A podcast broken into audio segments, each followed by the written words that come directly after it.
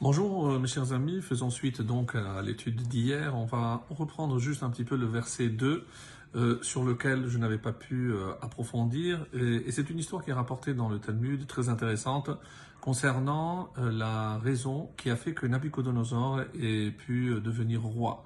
Alors l'histoire est la suivante, je la rappelle, c'est que le roi Hiskiaou était tombé gravement malade et une fois qu'il s'est bien remis, donc le, le, roi de Babylone a décidé de lui envoyer une missive pour féliciter, euh, donc le souhaiter une très bonne santé. Et donc il a pris ses scribes et les scribes ont commencé en disant au grand roi d'Israël, euh, de la grande ville de Jérusalem et au grand Dieu d'Israël. Et ils ont envoyé cette lettre. Nabucodonosor, qui faisait partie des scribes du roi Baladan, donc euh, s'étonne et dit Qu'est-ce que vous avez envoyé? Ils ont dit Voilà ce qu'on a écrit. Il m'a dit Non, mais vous avez mal fait. Si c'est un grand Dieu, donc il faut commencer par parler un grand Dieu, la grande ville et ensuite le grand roi. Ils lui ont dit alors si c'est toi qui as l'idée, alors va-toi et essaie de réparer. Donc il a essayé de courir derrière l'émissaire et il a fait trois pas, dit le Talmud, et Hachem a envoyé un ange pour le stopper. Et on dit pour le mérite de ces trois pas, donc il a accédé à la royauté. Et donc c'est pour ça qu'un Aeved Maskil, donc il a eu une part d'héritage, laquelle? C'est qu'il est devenu roi, alors qu'il n'était pas du tout de lignée royale. Et les commentaires d'ailleurs de ce texte talmudique disent si euh, jamais il avait réussi à aller, eh ben, il aurait eu encore plus de force que de détruire le Beth Hamikdash. Et c'est pour ça que Hachem l'a stoppé, parce qu'il allait déjà faire du mal à Israël. Et d'où? Parce que c'est ça, Eved Yimshol, eh ben, il a été mieux, alors qu'un un serviteur, mieux que le fils du roi lui-même, et c'est pour ça qu'il a accédé euh, au trône. Alors, euh, qui avait, donné cette explication. On commence maintenant le, le 3, le troisième verset. Matref la kesef ou libot.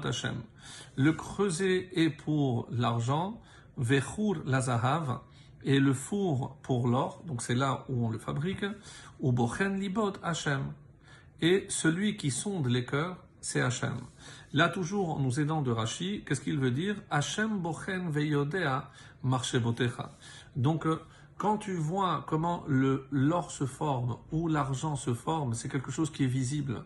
Mais les pensées de l'homme hein, qui sont cachées, puisque c'est la seule partie qui est euh, impossible à atteindre pour un autre être humain.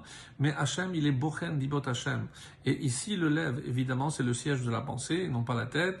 Et c'est pour ça qu'on dit que, attention, tu peux faire tout ce que tu veux en apparence, mais Hachem connaît tes véritables intentions. Et attention évidemment à ce que tu vas, euh, tu vas, tu vas faire avec ça. Et donc, par exemple, et c'est comme ça que de quoi parle ce texte? Ils font semblant d'être des chassidim, des gens extrêmement pieux devant les hommes. Ils peuvent être vraiment très scrupuleux dans l'accomplissement des mitzvot. Chez Ben Adam Lamakom. Mais quel mitzvot? Ce qui le concerne entre lui et Dieu. Ou ben Mais ils méprisent et euh, ils ne font pas du tout cas des mitzvot entre les hommes. C'est pour ça que l'or et l'argent, c'est ce qui est visible. Mais Hachem lui dit, Aval et libot akadosh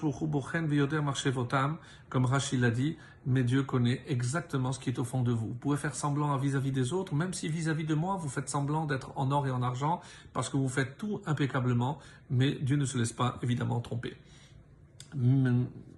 Verset Dalet, le 4, Mera makshiv al sefat aven. Mera, c'est le mal, mais comme explique ici les commentaires, c'est celui qui fait le mal, Mera, Makshiv al Sefat Aven est attentif à la lèvre Aven, inique. Sheker Mezin al Leshon Havot et le menteur prête l'oreille à la langue pernicieuse. Rachid toujours, en expliquant euh, qu'est-ce que c'est Mera, c'est le rachat, c'est le mécréant. Ibn Ezra nous dit, c'est euh, qui qui est appelé ici Mera, pourquoi on n'appelle pas généralement comme Racha, et il veut expliquer le Ra'ayin, c'est qu'il a un mauvais œil, celui qui a un œil qui porte sur, donc avec envie, qui est jaloux. Et c'est pour ça qu'on a la première partie qui parle de l'œil, donc mal voir les choses, et le deuxième parle de l'oreille, donc entendre des choses qu'on n'aurait pas dû entendre. Et c'est pour ça qu'il dit que c'est une allusion ici à la rechilut, au colportage. Donc on est bien, euh, et c'est comme ça qu'on dit, sheker mezin el lachon, le menteur prête l'oreille à une langue pernicieuse au lachonara parce qu'il aime donc se répète de ce qu'on va raconter sur les autres. Le Malbim dit Mera qui écoute c'est avot. C'est qu'est-ce que c'est un homme ici Mera qui, écoute ses pulsions, ses passions? Et euh, à quoi ça fait allusion? On dit c'est le Etz Adarat Tovhara, l'arbre de la connaissance du bien et du mal. Si je le suis en bien, donc évidemment c'est le bien, sinon c'est l'inverse. Et alors c'est pour ça que il dit P la, la, la bouche, romezet al hadat, c'est comment j'utilise donc justement cette connaissance. Et c'est pour ça que il est mekalkel bevina, mevi shever le havaya, comme expliquera. Donc il peut être capable de changer le mal pour le bien.